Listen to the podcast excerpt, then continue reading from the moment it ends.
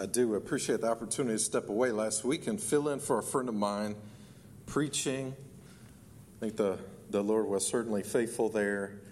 Uh, many of you may not have even known, uh, except for Kyle standing up and preaching. So I am thankful for Pastor Kyle and his ministry and unfolding the riches of Christ from Jeremiah 31 last week, especially as he looked forward to uh, Hebrews and the way that that shows us the beauty of the new covenant. And so we're going to continue Jeremiah 32.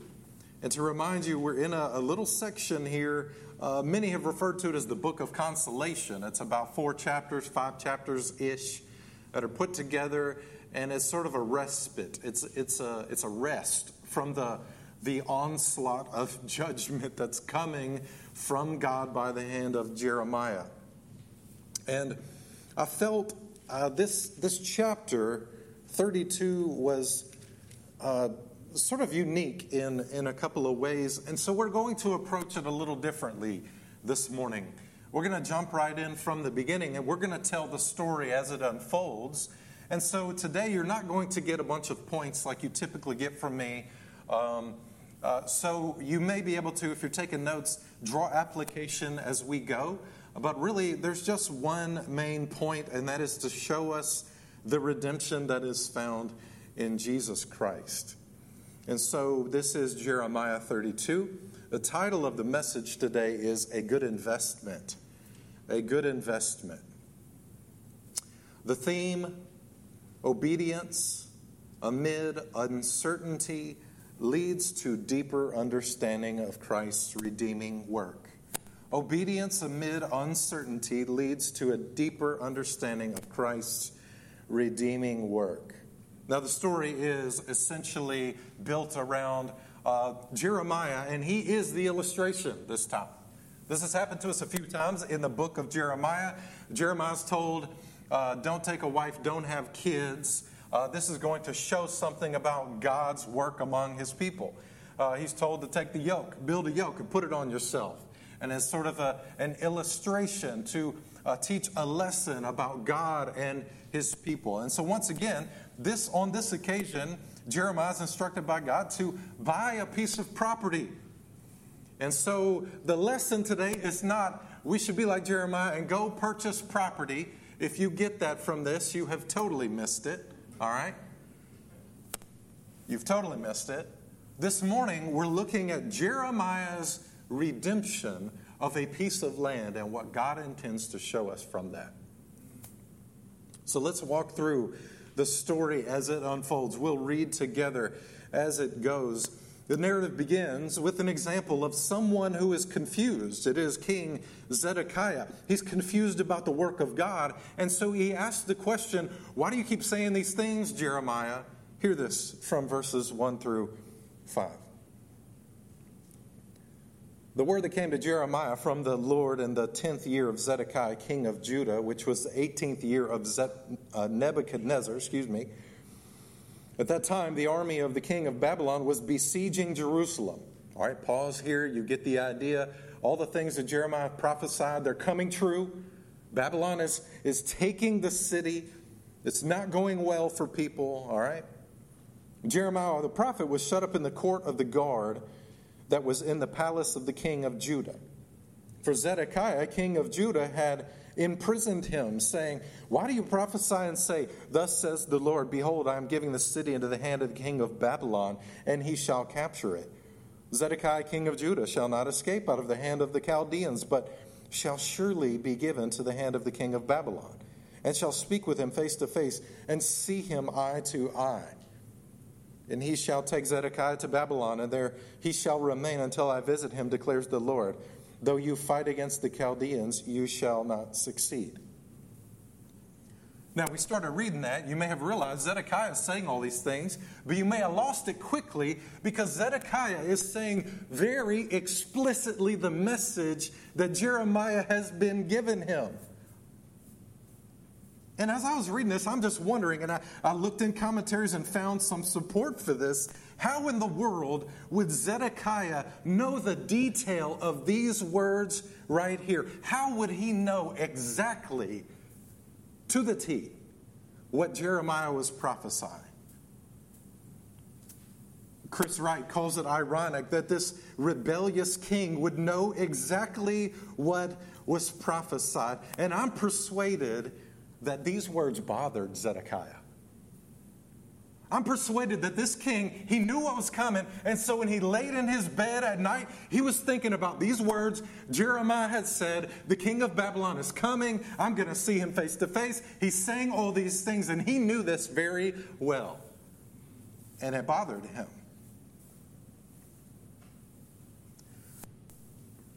You know, there are some who know about God's word. There are some who know the gospel. There are some who may be near to salvation, and you wonder, Zedekiah, you've been hearing this for years. You're seeing it happen. Why not turn to the words of God as Jeremiah has said them and repent? But there are people who know the gospel. They may be near to salvation, but by rejecting the word of God, the word of God becomes a nagging terror for them. And so when we read words like Philippians 2, where it says that every knee shall bow in heaven and on earth and under the earth, and every tongue will confess that Jesus Christ is Lord. You know what? For the one who hears that and rejects Jesus, that must be terrifying. What if it's true that I'm going to spend every moment of torment in hell recognizing that Jesus is Lord and I rejected him when I had the chance?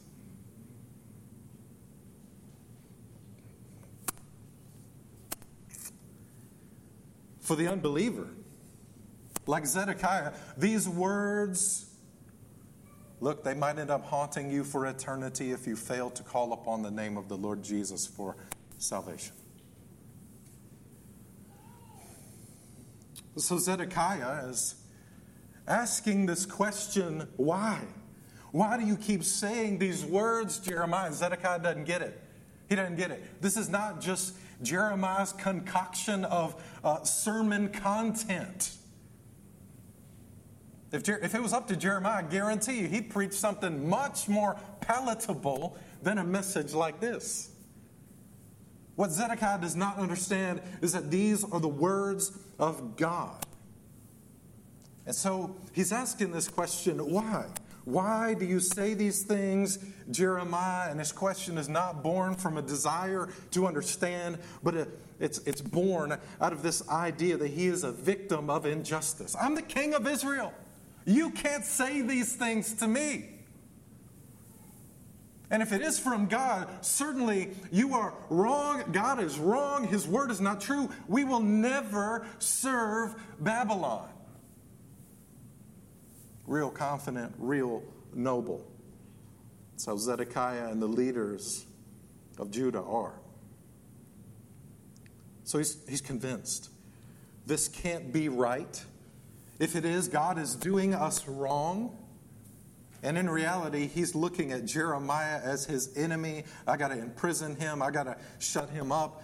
But in reality, he has made the Lord his enemy. So he's confused, but he's unbelieving.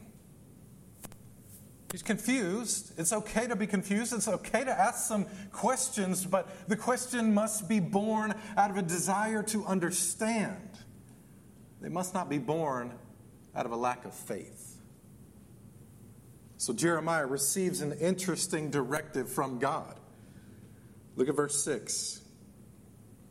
Jeremiah said, The words of the Lord or excuse me, the word of the Lord came to me Behold, Hanamel, the son of Shallum, your uncle, will come to you and say, Buy my field that is at Anathoth, for the right of redemption by purchase is yours. Then Hanamel, my cousin, came to me in the court of the guard in accordance with the word of the Lord and said to me, Buy my field that is in Anathoth in the land of Benjamin. For the right of possession and redemption is yours. Buy it for yourself. Then I knew that this was the word of the Lord. so Jeremiah is told by God what's about to happen, and then what he's told actually happens. And we see this character, Hanamel, a cousin of sorts, possibly in financial uh, struggles, financial problems. He is practicing what is the law for the people of Israel. Leviticus 25 explains all of this and how when somebody is in um, a difficult situation and they can't afford what they have, essentially, another family member has the right for a year's time to come and buy back the land if they are forced to, to sell it. This is uh, where we get the term kinsman redeemer. You're familiar with the book of Ruth. You know, you know these words. In that case, Boaz steps in and becomes the kinsman redeemer for Ruth. So Jeremiah, right here, is operating as the kinsman redeemer, and God instructs him in this buy back the land. Now, what's interesting here, Hanamel, he may not be just motivated by his financial burdens, he may actually be motivated by his uh, maybe disdain or dislike for Jeremiah. There's actually two occasions in the book of Jeremiah where God instructs him don't trust your own family members because they're out to hurt you.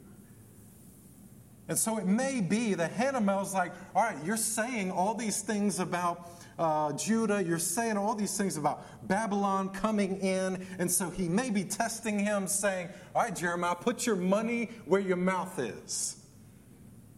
Put your money where your mouth is. Buy this land if this is so important to you. Buy this land.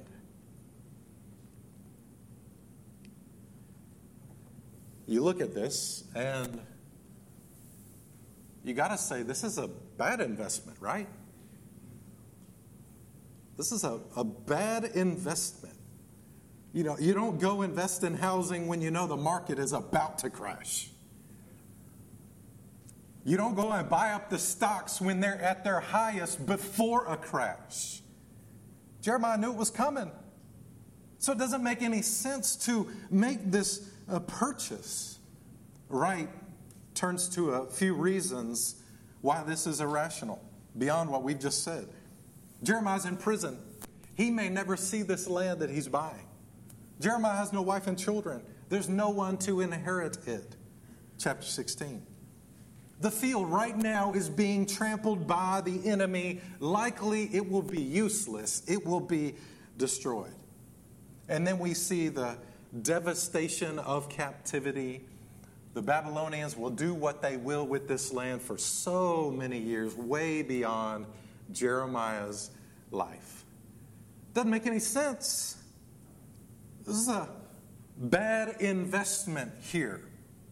But you understand that Jeremiah is following the voice of God, the command of God in this situation. Christian, obedience to God in faith may lead you to invest in ways that are downright laughable to the world.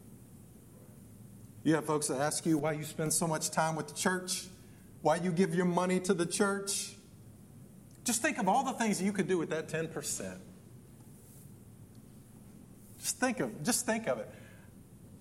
It's ridiculous, right? To the world that you would give your money to a cause like that and then they see you supporting missionaries. What in the world are you doing?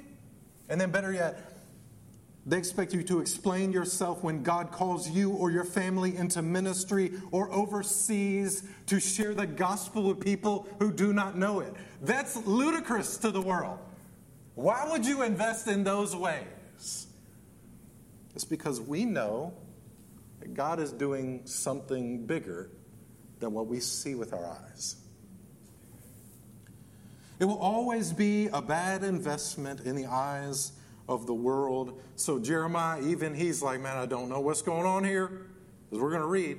Don't know what's going on here. God, help me understand what you're doing here. You've told me to buy this land.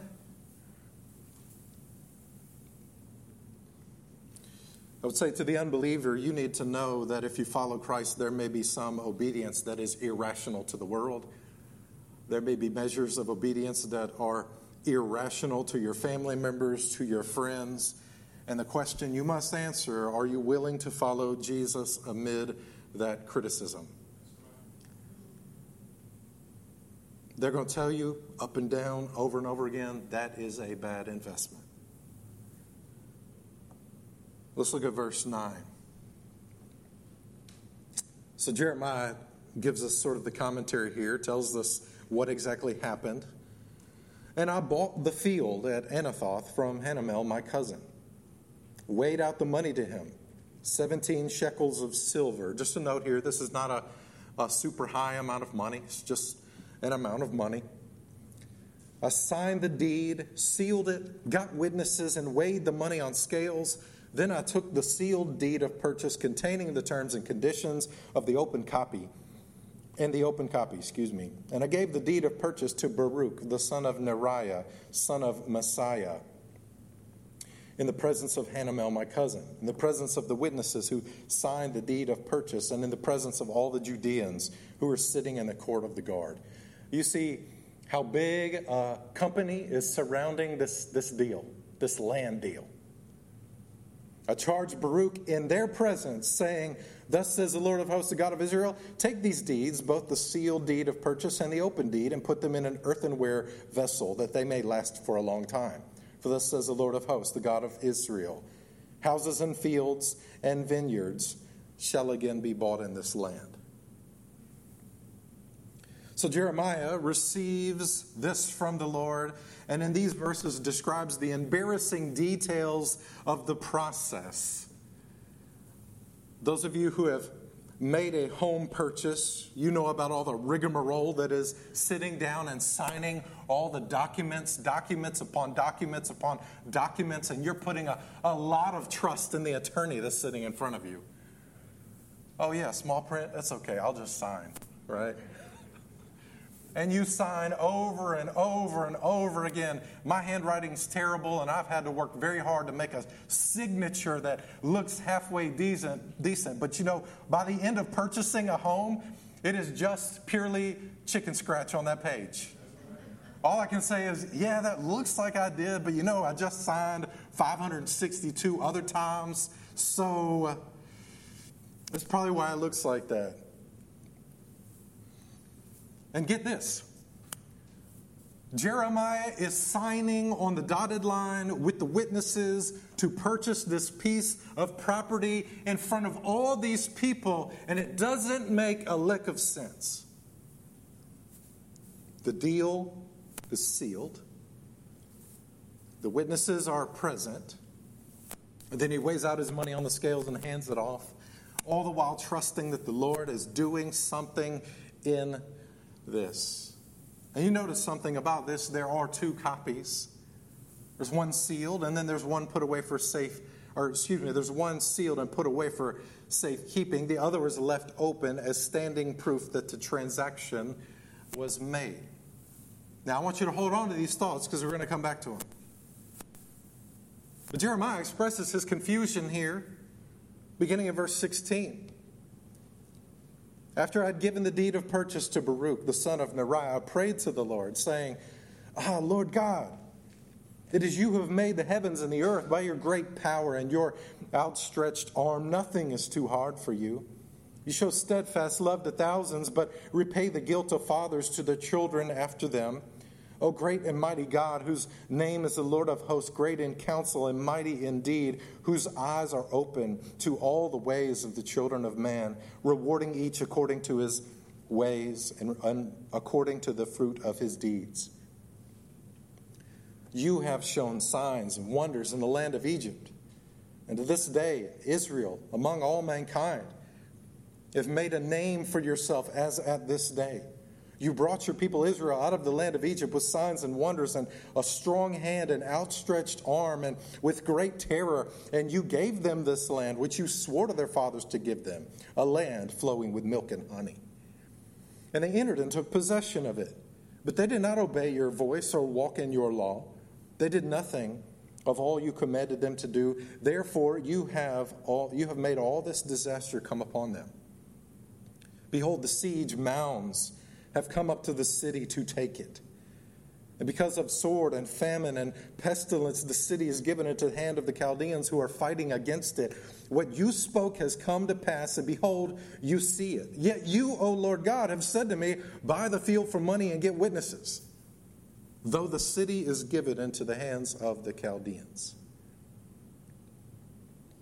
The word of the Lord came to Jeremiah. So, Jeremiah is expressing his confusion here. And God responds. But notice his confusion, again, it asks a question why. And it's not a question of why are you doing this? This is not just, this is not right, God. It's a why question of help me understand, Lord. How do we know that? Because he reviews God's character, verses 17 through 19. He mentions here an interesting phrase, and I want to comment on it because uh, Kyle mentioned it in 31, this, this concept here. Verse 18, you show steadfast love to thousands, but you repay the guilt of fathers to the children after them. I want to be clear, this is not a contradiction of what he said in 31:30. Everyone shall die for his own iniquity. Jeremiah is simply reminding us of the effects of fathers' sins in both passing it on, all right? You are, you become like what you behold kind of stuff sins that are passed on, but also the consequences. You see, there are children that are born in exile because of the father's disobedience. It's just a reality of the situation. And so God is not going to stop his judgment when he has delivered it. But if you have any question about that, don't leave out verse 19. He says, you're great in counsel and mighty indeed. Your eyes are open to all the ways of the children of man, rewarding each one according to his ways and according to the fruit of his deeds. So the, the balance comes right there. But you see, Jeremiah is recounting the character of God. Believer, believer, if you are confused and you're seeking answers, begin with the character of God. Begin with what you know to be true. Don't begin with your questions or your concerns because when you begin with what you understand, you will be led into error. God, show me your character that I may know the answer here. So it's God's character, and then he goes into God's faithful works. Verses 20 to 23, a summary account of the Exodus.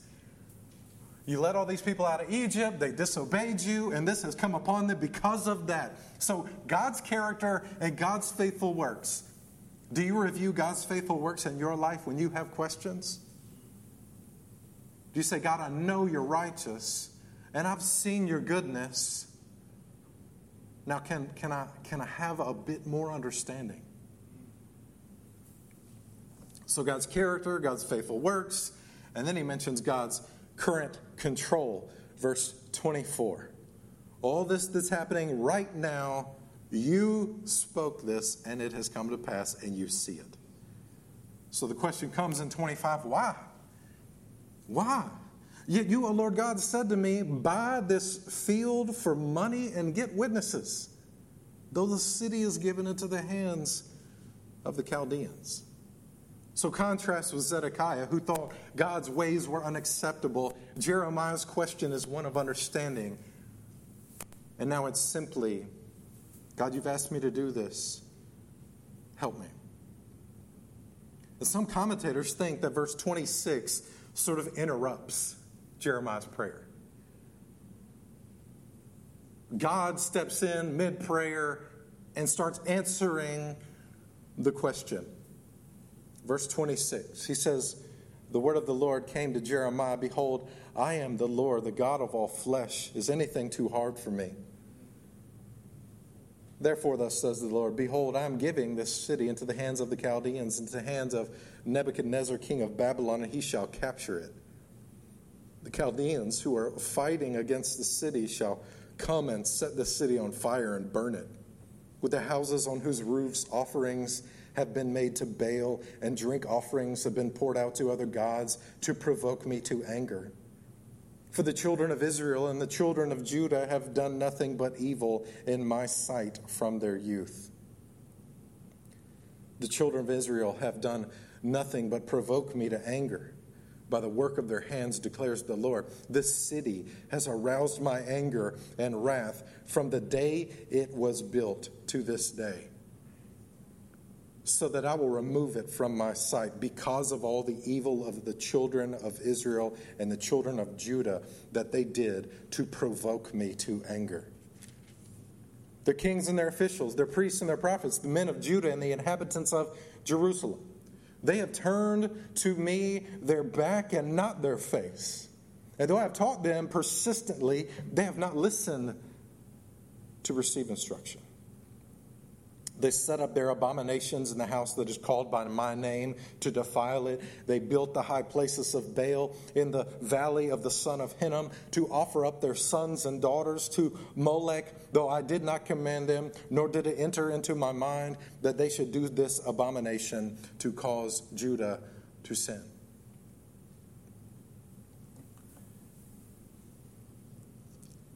This is a it's a tough response. Verse 28 and 29 here's what's going to happen, as we have heard over and over destruction. Verses 30 to 35 here's what's going, or here's why it's going to happen. The people have provoked me to anger. You heard the list false gods, evil. They turn their back on God. They refused his instruction. They defiled his temple. They've offered their children in false worship. And we immediately are hit with the fact that, like Judah, our sin has made us an abomination to God. Our false worship, our hard hearts, our closed ears, our disregard, maybe even disdain in many cases for the people of God, the temple of God, the church.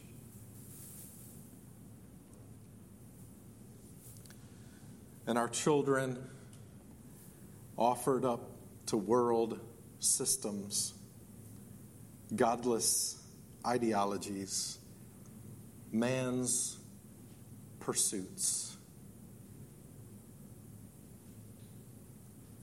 The values that we do not find in Scripture. I hope you see, folks, that our sin threatens to leave us in a pile of ashes. But because of God's covenant faithfulness, He will not leave us that pile of ashes. Verse 36, he continues Now therefore, thus says the Lord, the God of Israel, concerning the city of which you say, It is given into the hand of the king of Babylon by sword, by famine, and by pestilence. Behold, I will gather them from all the countries to which I drove them in my anger and my wrath and in great indignation. I will bring them back to this place, and I will make them dwell in safety. And they shall be my people, and I will be their God. I will give them one heart and one way that they may fear me forever for their own good and the good of their children after them. I will make with them an everlasting covenant that I will not turn away from doing good to them. And I will put the fear of me in their hearts that they may not turn from me. I will rejoice in doing them good, and I will plant them in this land in faithfulness with all my heart and all my soul. You see the kind of investment that God makes in his people? All my heart, all my soul. Though sin, verse 37, separates us from God, He promises to give His people one heart, to provide one way, which will be passed down from generation to generation. Verse 38, His new covenant will be everlasting, through which all good things are ours. Maybe you're reminded of that verse. Romans tells us if He's given us His Son, how will he not with him give us all things?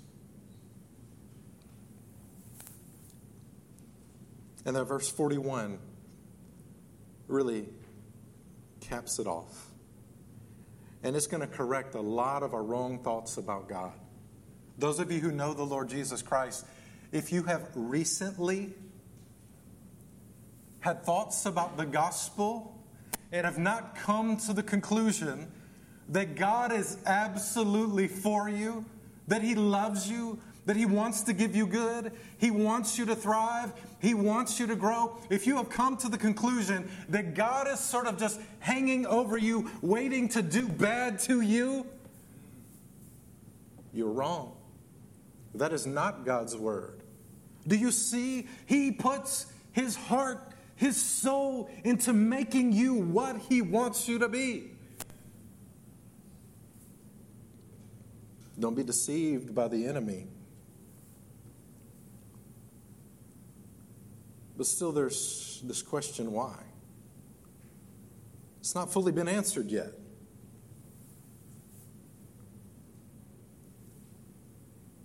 And so he continues in 42.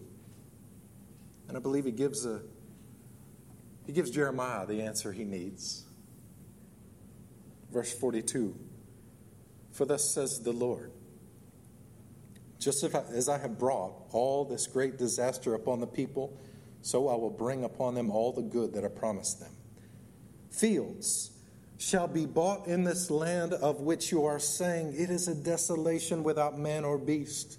It is given into the hand of the Chaldeans. Fields shall be bought from money. Deeds shall be signed, sealed, witnessed in the land of Benjamin, in the places about Jerusalem, in the cities of Judah, in the cities of the hill country, in the cities of Shephelah, in the cities of the Negev.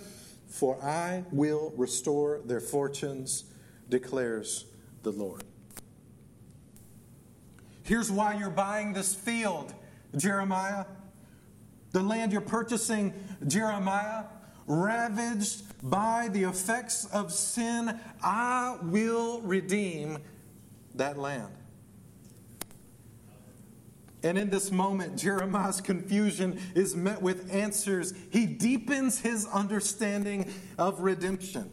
And at the very least, we know Jeremiah, as far as he's concerned, he learns more of God's gracious redemption of the people from exile. He sees a new facet of God's purposes, and that includes that this land will be bought again, money will be given, it will be valuable, documents will be sealed, witnesses on looking, payment is going to be made to redeem this land.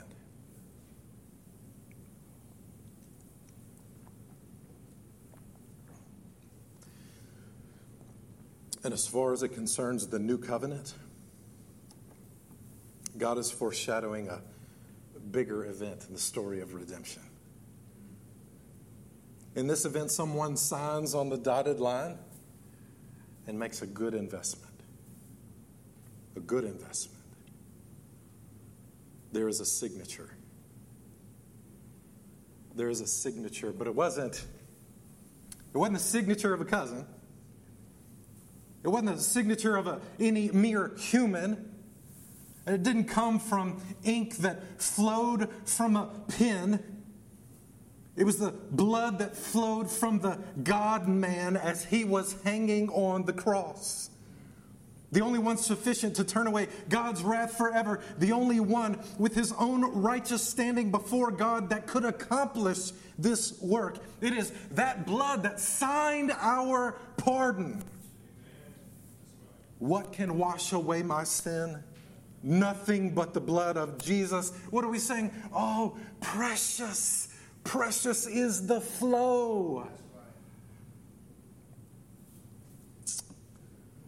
These words that were spoken by the, the blood flowing from the body of Jesus Christ these words are the words of the new covenant that was given to us. There's a signature. There's a signature, okay? Jesus signed on that dotted line, but there's a seal. And it's not your faith that seals you. It's not your hold on God that keeps you. It's not your obedience that maintains you as God would have it. He provides the seal, He seals you in the beloved.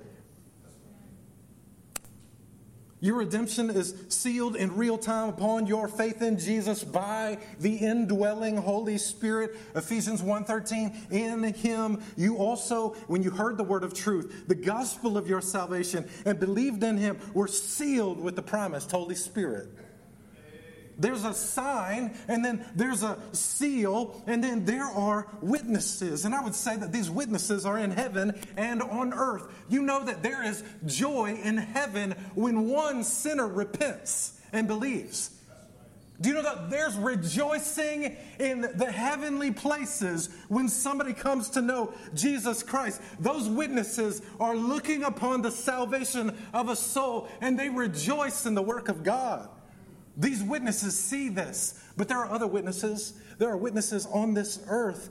Do you know that day when you professed faith in Jesus and you entered into that water? And all those people looking upon your testimony, I belong to the Lord Jesus Christ. They are witnesses of what happened. There's a signature, there's a seal, there's, there's witnesses, and there is payment. There is payment made. 1 Peter 1 18 and 19, as we read earlier, it wasn't a payment of silver and gold. We were redeemed not with, perishable things, such as silver and gold, but with the precious blood of Christ. You thought you could make the payment yourself, but you realized that your debt was insurmountable you could not get out of that hole. When you came to realize just how great of an offense your sin is to a holy God. You thought you could make it right, but your sin crushed you, and the harder you tried, the realize, the more you realize you could not do anything to earn his favor or to accomplish your salvation. And there's no amount of riches you can offer God, and there's no amount of so called righteousness that you can give to God as sufficient payment. There is nothing that you can bring to the table to turn his wrath away from you. This payment that was made can only be, and it is only, the blood of Jesus. You need that kinsman redeemer to step in and redeem what was lost in the fall. You need that redeemer to make this payment. You need the redemption that only he can bring. There's a sign, a signature, there's a seal, witnesses, payment. And then, as we read here, you notice that there were two copies. I think it's reasonable to view these copies in light of New Testament truth. There was a sealed copy that was put away for safekeeping. You know why they would do this is because if there was any question about whether the open copy had been tampered with, they could go break out the sealed copy and say, all right, it's the same.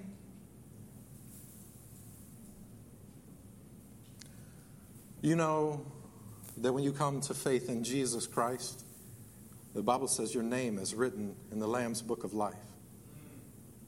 Revelation 21 27.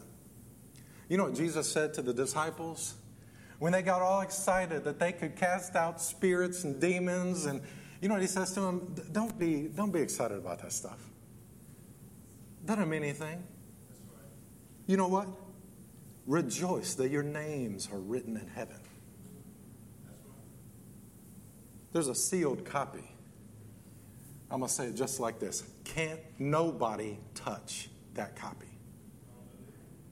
When you come to faith in Jesus Christ, it is sealed, it is sure, and you can take it with you for the rest of your life because that work was done at Calvary. There's a sealed copy, and then there's an open copy and we're done. This open copy is the proof.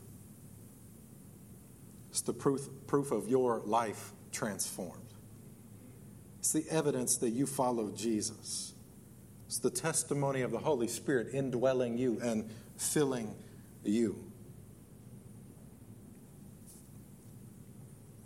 You may be able to testify to some degree to that sealed copy. I came to know Jesus on this day. I was baptized on this day. But I would ask you, what's that open copy look like? Maybe there's some repentance that needs to happen. Maybe you realize that you have not been sealed in the beloved. Maybe you realize you have not come to know Jesus this morning. Let me tell you that God looked upon the people that He would save, and He said, This is a worthy investment. Here's the thing, though it's not worthy because somehow you are worthy of being redeemed. It's not worthy because God saw you and said, Well, they'd be great to have on my side. Man, I'm going to get them on my team. It's not great because of anything found in you. It's great. It's a great investment because it brings glory to God. You want to know why you were saved? Because God deserves that glory.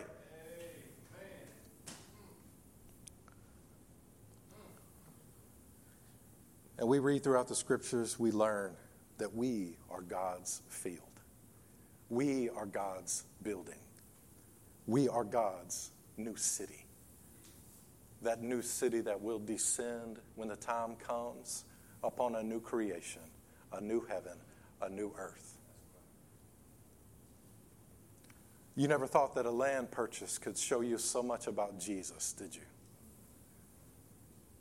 I hope Oh man, I hope you walk away rejoicing this morning in the salvation that is ours, the payment of redemption, that redemption that comes only through Jesus.